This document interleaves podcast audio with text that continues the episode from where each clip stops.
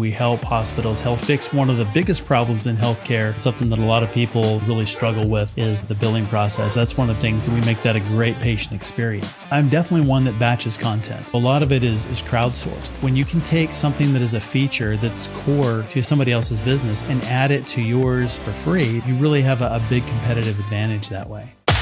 This is the Content Capitalists Podcast.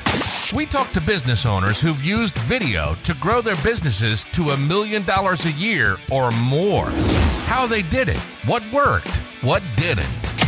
Welcome to the Content Capitalists with your host, Ken Okazaki.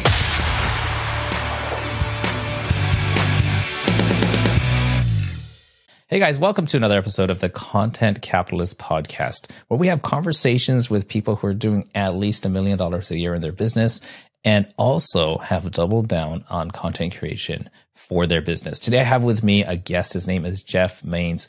And the last time that we had physically hung out together, we were actually sitting around a fire pit on the beach. I think it must have been LA, uh, somewhere around there. And we had a long conversation and we had a lot of fun talking. But since COVID, we haven't actually physically met again. This is the first time that we're hanging out again. Jeff, welcome to the show. Thank you, Ken. It is great to be here. It's awesome to see you. I'll see you in a few weeks in person in Tokyo. That's right. You're coming to Japan, right? Yes. Yeah. Okay. So, guys, just to give you some perspective, I've got Jeff's bio here CEO of Champion Leadership Group. Now, I don't know a cooler name than that. 20 years of experience in business growth, leadership development, help countless businesses achieve their goals by maximizing employee performance and implementing successful marketing strategies dude, that, that's a lot of stuff to pack in there. Now, I know from meeting you in person and also a lot of our mutual friends and acquaintances that every bit of that is true. But what I want to do before we get into all that, first of all, give us a brief picture of, in your own words, what is your core business? What do you spend most of your time on that's generating the income so you could live the lifestyle that you live? Sure. Well, I have a SaaS company, and so that is we're on the business side of healthcare, and so we help hospitals, health systems fix one of the biggest problems in healthcare, and that is the billing process.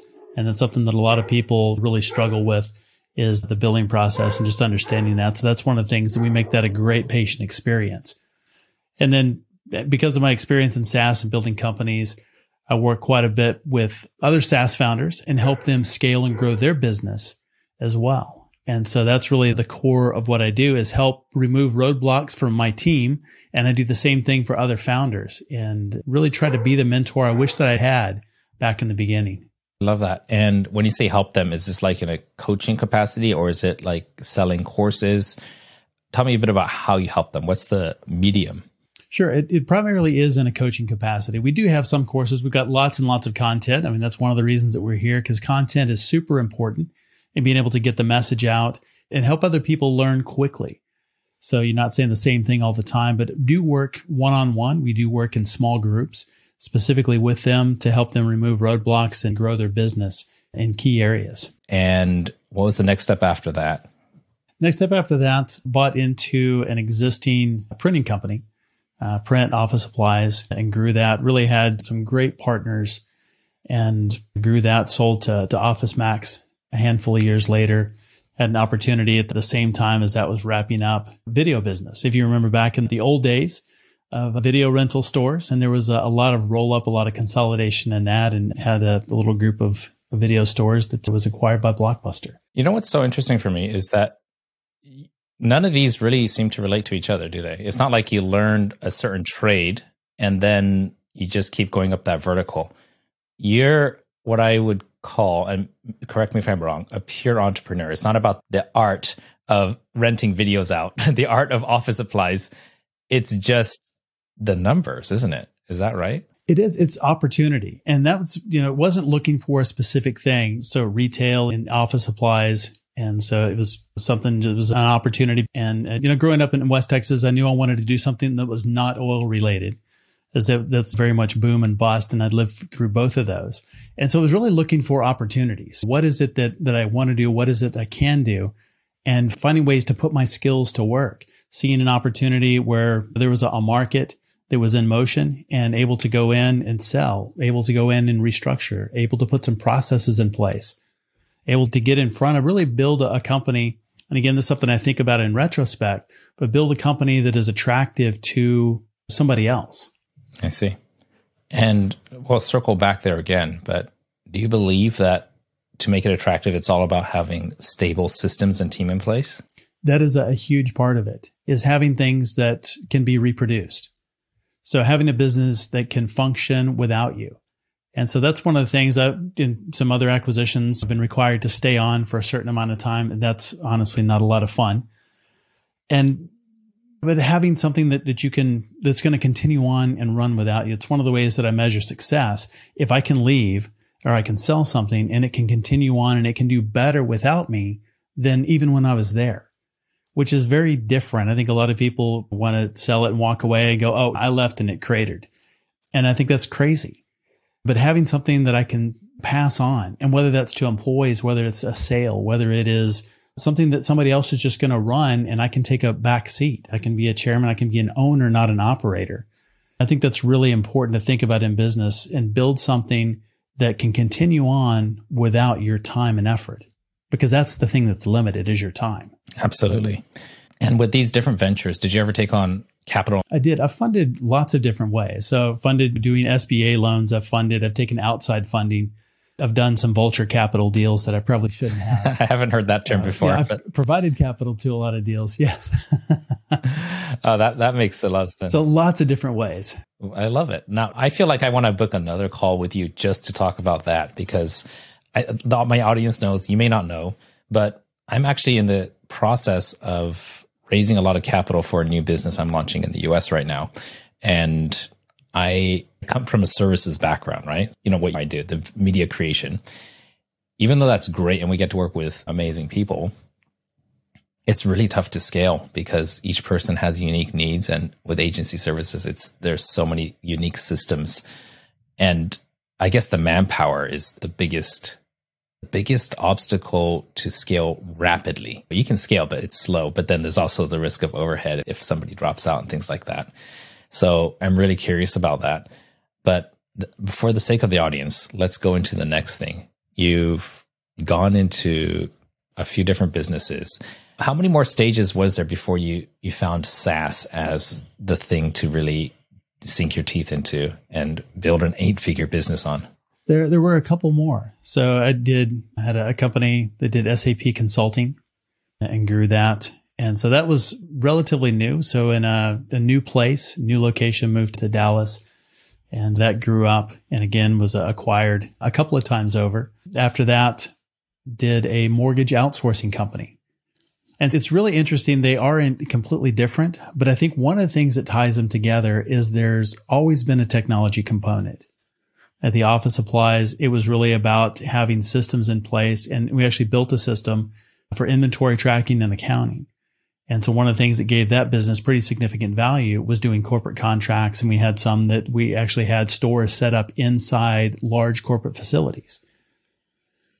At video is the same way. So you have store that's tracking inventory and really kind of the next steps. And these were things that, that sort of existed at the time, but were relatively new. And the same thing was true with the mortgage outsourcing. If you look at, actually started as an MBA project, which is fun. And so with that, I had some ideas of what might work and went out. And one of the things that you need to do is if we're going to have, if we're going to do this, we need to have a large you know, lead pool. So where do we get that from? Well, at that point, there were a lot, refi boom was certainly in, in, in full swing. And there were a lot of banks, credit unions, regional banks that maybe they had a little bit of a mortgage department, but if they did, it was pretty minimal. And they may have five, ten different loan programs, and that was it. So what he did is actually went out and interviewed bank presidents, said, Hey, we're harmless MBA students. And if we did something like this, what would you like it to look like? And so they would tell us. And so then we built it and six months later went back and said, Hey, we gave, here's exactly what you wanted. And so what we did is created a system that essentially aggregated 30,000 different loan programs and you could put in some borrower parameters and it would give the agent back the top three based on the person's goals. If it was lowest interest rate, is it refi? Is it cash out? Is it terms? Is it lowest payments? Whatever it is that they wanted for their goals, it would search through all of those and bring back the top three. So they're able to have conversations. And then again, through technology, we're able to process those and close loans in three weeks where other companies were taking two, three, four months to close deals and they're able to do that pretty quickly. But it was all, if there's a thread that runs through them all, it is using technology to solve problems. And that kind of led into SaaS and the first SaaS company. Wow. And are you a coder programmer back, or did you partner with someone who is? No, you would not want me to code. My coding experience is years and years and years ago, and I wasn't very good at it then. What I do is I come up with crazy ideas and then find somebody that's crazy enough to say yes and help build it. And so I work with really smart people to build the solutions that, that I come up with. And how do you find these people? Well, interesting. These days, a lot of it is through networking, through LinkedIn, through connections.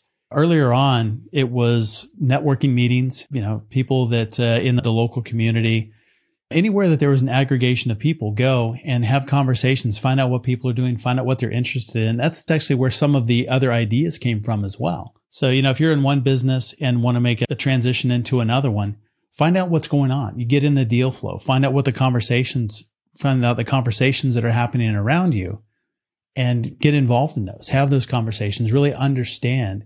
And I think one of the things that I'm really good at is just being curious, asking a lot of questions, having conversations, listening to what people are saying, and then taking that information and synthesizing it and say, oh, I think there may be an opportunity here. If we take this piece and we take this piece, and if we put them together, then I think we could really have something. Wow. I, it's just that simple be super curious, connect with a lot of people, and keep your mind open.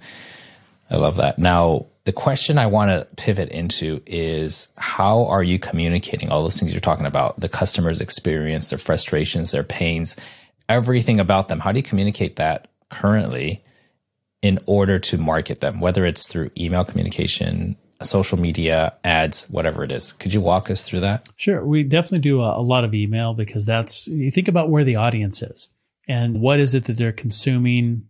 And so we do a lot of email. We do a lot of trade shows specifically for that business. In the coaching business, I do a lot more on social, a lot more. In both of them, we do a lot of video.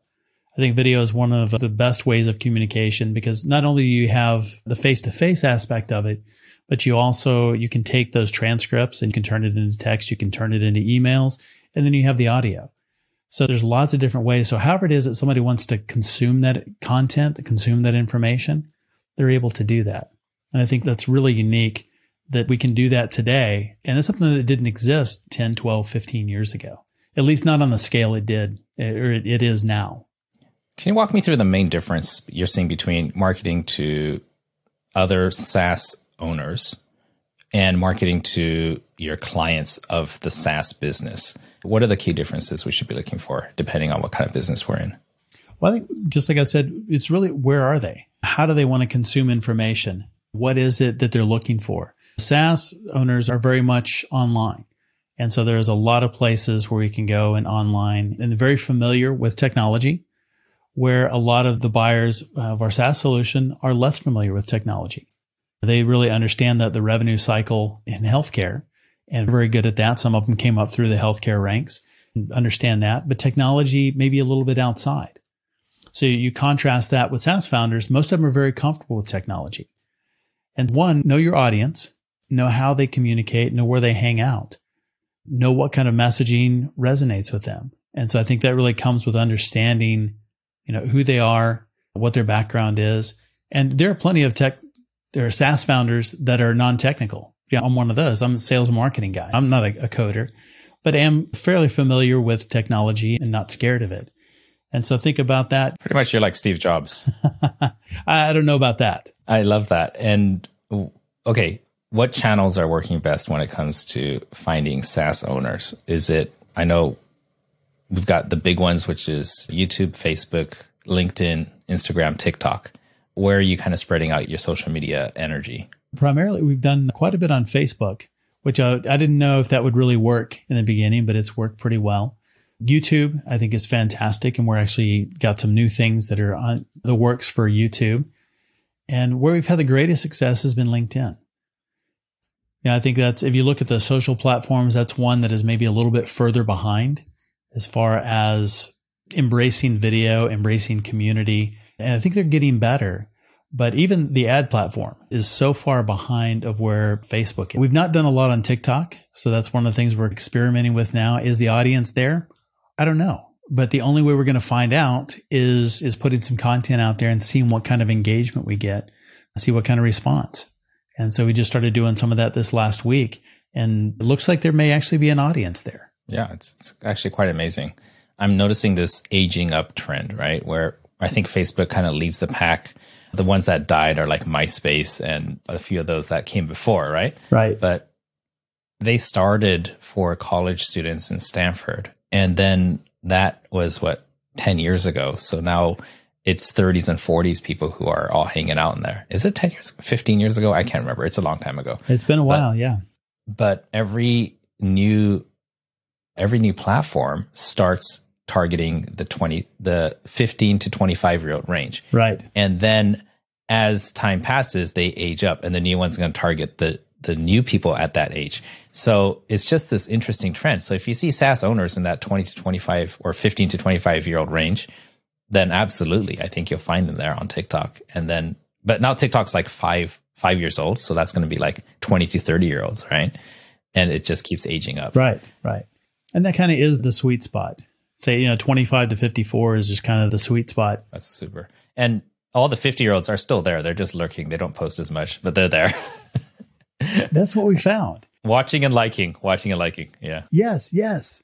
And what happens is you think that you're talking to nobody and you know nothing's happened maybe you get some likes and then all of a sudden somebody reaches out and says hey let's do something together I'm like where did you come from well I've, I've consumed everything that you put out love this stuff want to work with you and it's not that you get that instant feedback and i think that's one of the things that that people miss when they look at social is i put it up and it didn't blow up it didn't go viral it's not huge but it's that consistency over time that makes such a difference and there are people that are watching there are people that are consuming and checking you out from a distance, which they can do. They're em- empowered buyers, which is something very different than it was 20 years ago.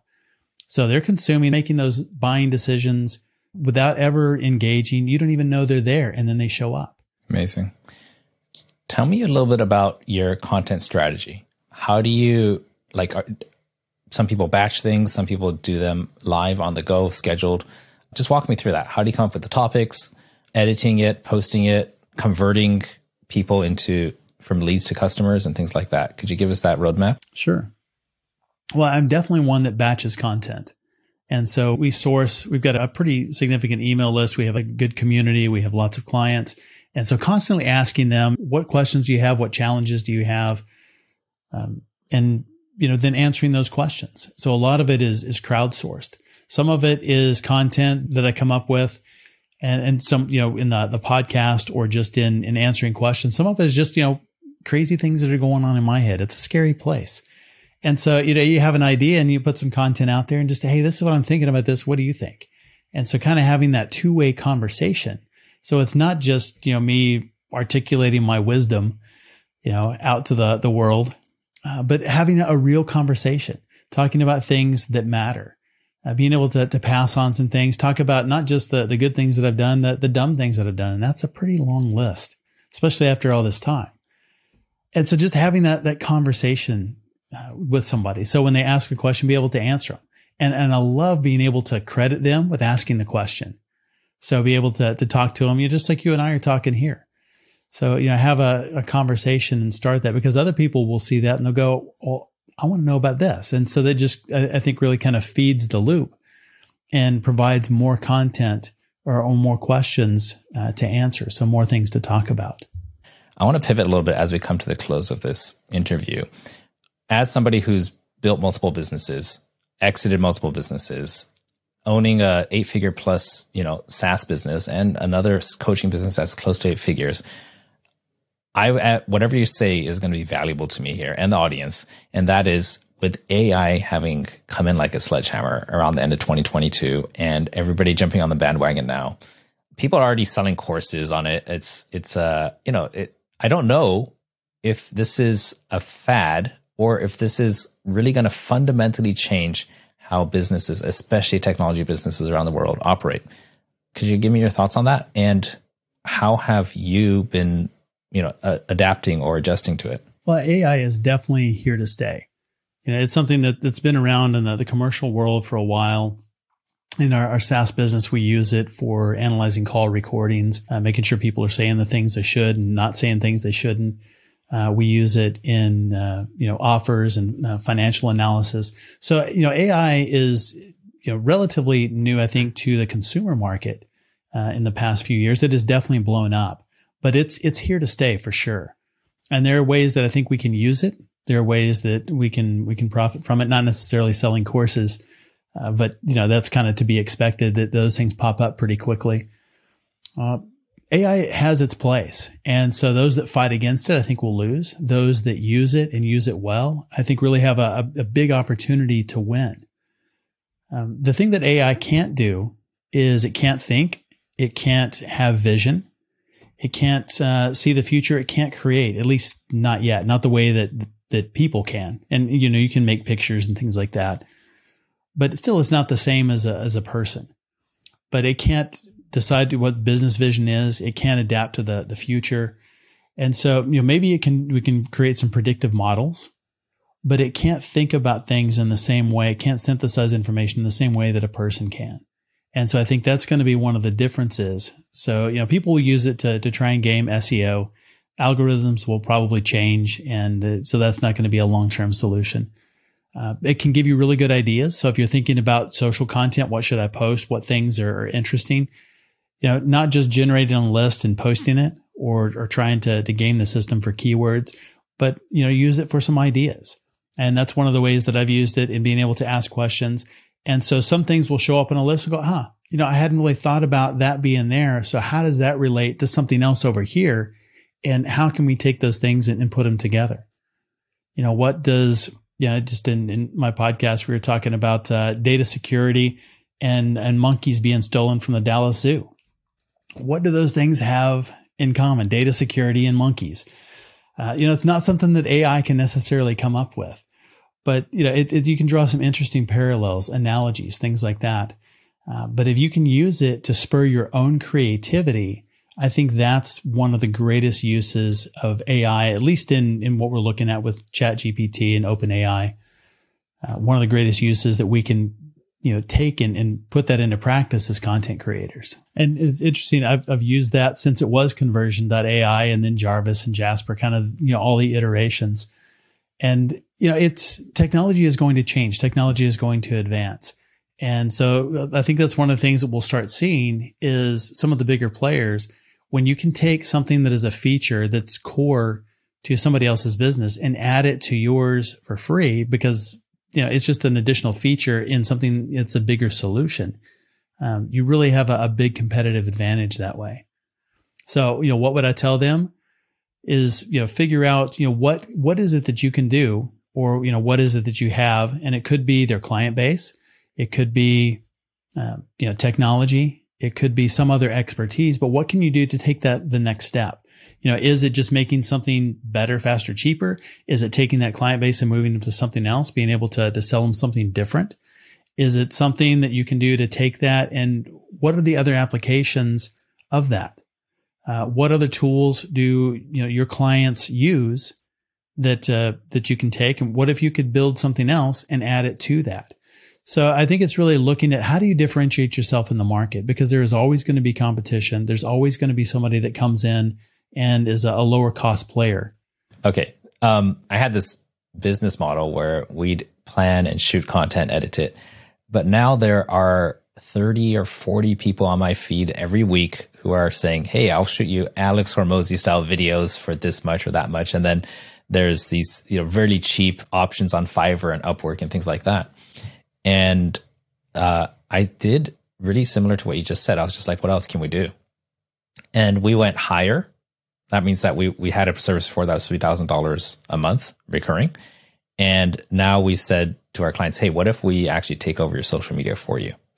And we upped our game, so we have like a fourteen to thirty thousand dollar a month package, which is like taking over much more of the operations. And then we have a lower one, which is much, much cheaper, where it's just one hour a month, shoot with a coach. And we plan the content, edit it, get it back to you in a week or less, or you don't pay. And that's a super simple, easy package that can scale rapidly.